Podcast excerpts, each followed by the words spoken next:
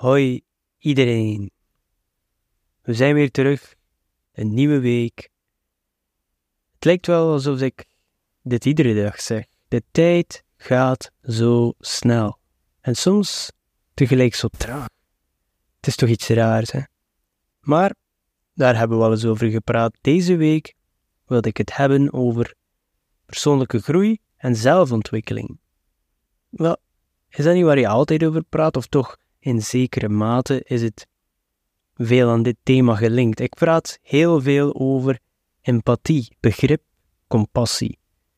Ook deel ik mijn verhaal van gewicht verliezen en van nuchter worden. En waarom doe ik dit? Omdat ik weet hoe het voelt om in die positie te zijn, die plaats waar je nog moet beginnen aan je reis van persoonlijke groei, hoe het is om in die donkere plaatsen te vertoeven, diep in de krochten van je brein, die je meesleurt in een diepe put, tot je de bodem raakt.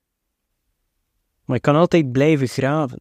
En ik stond erbij stil, dat nu dat ik meer dan 3 jaar dat gewicht eraf hou en meer dan 2 jaar nuchter ben, dan vroeg ik me af, verlies ik de voeling met die emoties? Am I out of touch? Dit wil ik samen verkennen met jullie deze week. Is veel persoonlijke groei en zelfontwikkeling goed? Kan het te veel zijn? Misschien niet voor het individu, maar voor het delen van die boodschap. Kan ik die mensen die op die plaats zijn nog raken? Of kan ik alleen nog de zogenaamde gevorderde aanspreken en bereiken? Hoe balanceer ik begrip en empathie met tough love, of zoals we in het West-Vlaams zeggen, een schop onder je gat, vertaling, een trap onder de kont. Want soms zou ik gewoon willen zeggen tegen de mensen die op de bodem zitten, stop met verder graven, er is altijd een nieuwe bodem, you can always keep digging. En dat is de gedachte die mij het idee gegeven heeft om dit topic te verkennen, omdat ik voel dat ik veel de instinctieve reactie heb om te zeggen, doe dit of stop dat, zonder de tussenstappen te geven. Ik weet uit ervaring dat ik ook veel ideeën had in het verleden en dit dan probeerde over te brengen aan mijn echtgenoten, maar ik sloeg dan misschien te veel stappen over. Ik deelde mijn gedachtegang niet, hoe ik bij dat idee gekomen ben. Want soms kunnen mijn ideeën, misschien zelfs meer dan soms, veel te gek lijken, omdat ik de redenering misschien niet goed uitleg. Omdat in mijn hoofd alles logisch klinkt. Net zoals je een complexe rekensom ziet staan, sommige mensen hebben een kladblok nodig om dit op te lossen, kladblad, en anderen kunnen dit gewoon uit hun hoofd. Ik zeg niet dat ik een genie ben, zeker geen wiskundig genie, geef mij maar een rekenmachine. Maar bij sommige ideeën merk ik dat mijn brein op high speed werkt en dat ik het makkelijk het resultaat kan delen, maar de weg er naartoe minder. En het is net die weg die mogelijk bruikbaar kan zijn voor de mensen. Daar kunnen we tips en trucs uithalen die nuttig zijn. En zoals jullie vaak kunnen horen in deze aflevering is mijn brein all over the place. Vorige week waren het zelfs roereieren. Soms struikel ik over mijn woorden, omdat mijn tong niet mee kan met de grijze massa. Ademen, Saeed. Ademen. Deze aflevering dient dus als zelfreflectie voor mij, maar het kan het evengoed voor jou zijn. Zijn we nog op het juiste pad? Is de missie nog steeds dezelfde? Hoe kunnen we onszelf verbeteren? Even stilstaan is niet erg, dat zal niet in de weg staan van uw vooruitgang. Zeker niet als dat betekent dat je op het juiste pad blijft. Want soms staan we te laat stil en zijn we zo ver afgeweken dat we de weg niet meer terugvinden. Mijn originele gedachte toen ik net nuchter werd, toen ik stopte met drinken, toen ik echt nog diep bij die emotie van miserie, depressie en duisternis zat, was, hoe kan ik mensen helpen om hieruit te raken? Was misschien iets te vroeg om daaraan te denken, maar toch, dat ging door mijn hoofd. Mensen die zich verloren voelen, mensen die beter willen worden. Is dat nu van depressie, verslaving, drank of eten? mentale gezondheid willen verbeteren. Hoe kan ik alle lessen die ik geleerd heb overbrengen naar andere mensen? Mijn eerste project waren mijn boeken. Ik heb mijn hart en ziel in de Canon Trafel trilogie gelegd. Hoe je ook denkt over de verhaalstructuur of taalfouten die erin zitten. Hey, ik ben een beginnende schrijver, maakt niet uit. Die kritiek neem ik graag. Maar het skelet van het verhaal, dat is mijn bloed, zweet en tranen, mijn hart. Het was het overbrengen van hoe verslaving aanvoelt, hoe het is om te vertoeven in het hoofd van een persoon met die obsessie. En een fictief verhaal weliswaar, maar het is ook het bewustzijn brengen, awareness verspreiden aan de mensen die het niet weten of niet in contact gekomen zijn met dit soort materie. Maar de mensen die denken dat alleen slechte mensen verslaafd kunnen worden, of dat het een teken van zwakte in hun karakter is, of voor mensen die ermee sukkelen met verslaving, om te tonen dat ze niet alleen zijn, of om een spiegel voor te houden aan de maatschappij. Voor die reden zou ik willen dat het nog meer gelezen wordt, maar ik mag niet klagen. Als beginner heb ik zeker mijn eigen verwachtingen overtroffen met de trilogie, dus ik ben super dankbaar. Maar dan wilde ik mijn verhaal nog verder delen, maar dan niet vanuit het hoofd van een fictief personage, maar van mezelf. Dat is natuurlijk nog een extra schild, een extra filter die verdwijnt. Want nu praat ik rechtstreeks tegen de mensen, tegen jullie. Wat mijn overwinningen waren, maar ook mijn falen. En dat waren er wat. En perfect, dat bestaat niet. Ik maak ook nog steeds fouten. Ik ben me er wel van bewust als ik dat doe, en ben constant op zoek naar verbetering. Ik kijk altijd eerst naar mezelf als er iets misgaat. Dat vind ik fijn, ik ben mijn eigen proefkonijn. En de resultaten van de studie publiceer ik dan op mijn YouTube-kanaal of praat ik over in mijn podcast. Zelfs al werken bepaalde dingen niet bij mij, kan het nog nuttig zijn voor anderen. Dus pauze nemen en even jezelf in vraag stellen kan hierbij helpen. Dat is wat ik nu live aan het doen ben met jullie. Waar ben ik mee bezig? Waarom doe ik het? Wat is het nut? Ik heb een existentiële crisis, mensen. Maar dat zijn zaken die naar boven komen terwijl men stilstaat. Dan merken we ook vaak dat we op autopiloot geleefd hebben. Vooruitgetrokken door onze takenlijst en door ons leven, door de drukte. Ik zal die vragen nu eens voor mezelf beantwoorden. Ik ben dit topic aan het verkennen met jullie, voor mezelf, maar kunnen jullie ook toepassen op de projecten waar jullie mee bezig zijn of met de persoonlijke groei? Kan dat eigenlijk op heel veel vlakken van het leven toepassen. Dus waar ben ik mee bezig? Ik ben bezig met het creëren van content. Dat is iets wat ik graag doe, altijd graag heb gedaan. En hopelijk, voor sommige mensen, zit er waarde in die content. Ik ben lang creatief geweest in mijn leven en vind ik het ook altijd leuk, heb het altijd leuk gevonden, liever gezegd, om dit te delen met mensen.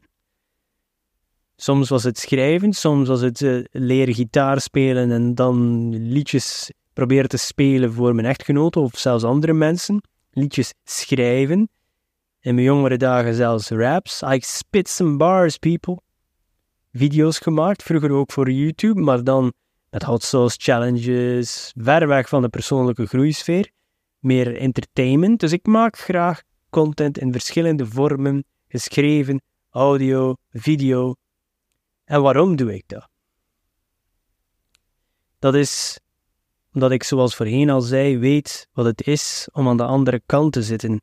Ik weet wat het is om diep te zitten, maar ook wat het is om video's te bekijken die mij geholpen hebben met eruit te raken of handige tips over voeding, of over sport, of gewoon puur voor motivatie. Of als ik me down voelde, bijvoorbeeld naar grappige video's keek. The Good Mythical Morning kanaal op YouTube bijvoorbeeld, met Red and Link, keek ik heel veel toen ik me down voelde. Een aanrader voor mensen die het nog niet kennen. Dus content speelt dat altijd een grote rol in mijn leven. Vanaf mijn eerste boek en film. Toen noemden we het nog geen content trouwens. We kunnen het media noemen, content, whatever. What's in a name? Het heeft mij al veel geholpen in mijn leven. Ook in alle formaten, hè. Boeken, tv, film, YouTube-video's, podcast, muziek, zelfs games. Ik heb niet de skills en talent om al deze zaken te maken, maar enkele ervan wel. En ik probeer elke keer iets te verbeteren, dus dat is waarom. Uiteraard zou het mijn droom zijn om dit fulltime te kunnen doen in combinatie met een andere online business, onderneming. Dus dat is ook een deel van waarom. Daarover moet ik niet flauw doen. We can chase dreams, people. En wat is het nut? De grootste vraag van allemaal, want soms als onzekerheid toeslaat en impostersyndroom toeslaat, dan kan deze vraag de dooddoener zijn van dromen en ambities. Wat is het nut? What is the point? En dan komen alle negatieve commentaren onder video's naar boven in uw hoofd. Dat zweeft daar voor u en probeer u neer te slaan. Leer deftig Nederlands spreken. Uw gezicht staat mij niet aan. Of mensen die gewoon negatief zijn op video's waar ik positiviteit probeer te promoten, dan zeg ik, you are missing the point. Or you are proving my point. Als ik zeg, probeer iets positiefs te zien en dan geven ze commentaar met iets negatiefs. Dan denk ik van, oké, je hebt de test gefaald. Maar dat probeer ik niet te bovenhand te laten nemen, dat cynisme die ook een beetje in mij zit. Maar dan denk ik aan alle lieve berichten en constructieve feedback die ik al moet ontvangen. Hoe sommige mensen iets gehad hebben aan een bepaalde tip of iets wat ik zei. Dat zijn de mooiste cadeaus die ik ooit kreeg. Dus dat is het nut. Zelfs al help je maar één persoon. Is het dat niet waard? En dan komt mijn motivatie harder terug dan ooit. Dus deze zaken moet ik onthouden tijdens het creëren. Samen met de wetenschap dat niet iedereen even ver staat in deze reis van persoonlijke groei. Dat mag ik niet vergeten.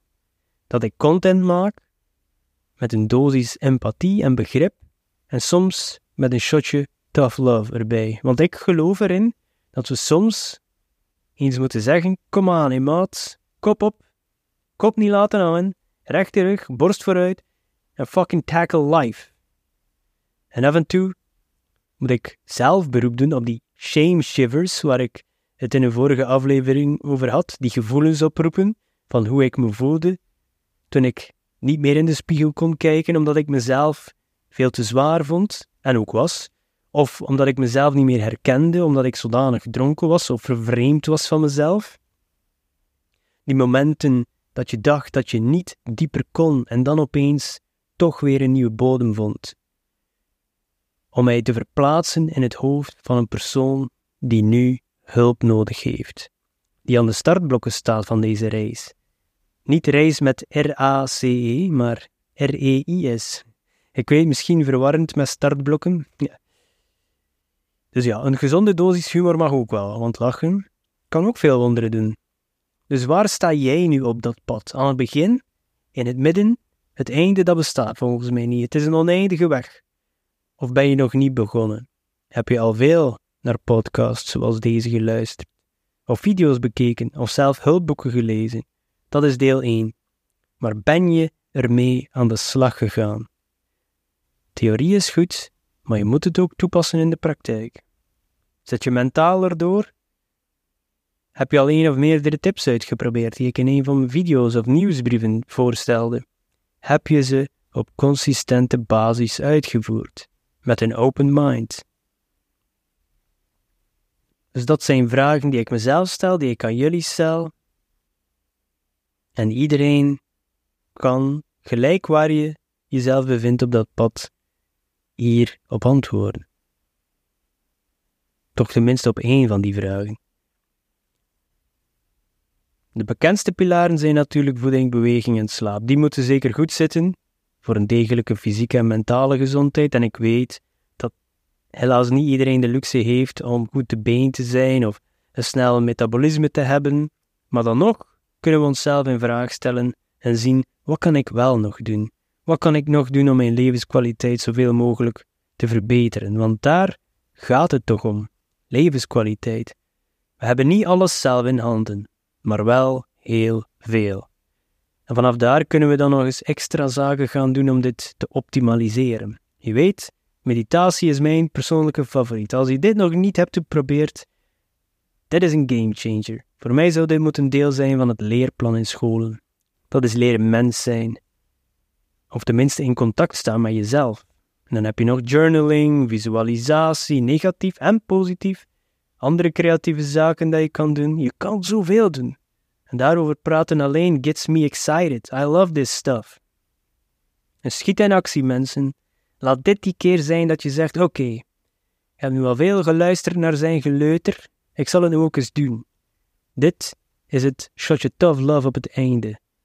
Let's get off our asses and slay this. Met volle overtuiging. En soms moet je zoals in de films eens je vuist in je hand slagen, zo een aantal keer.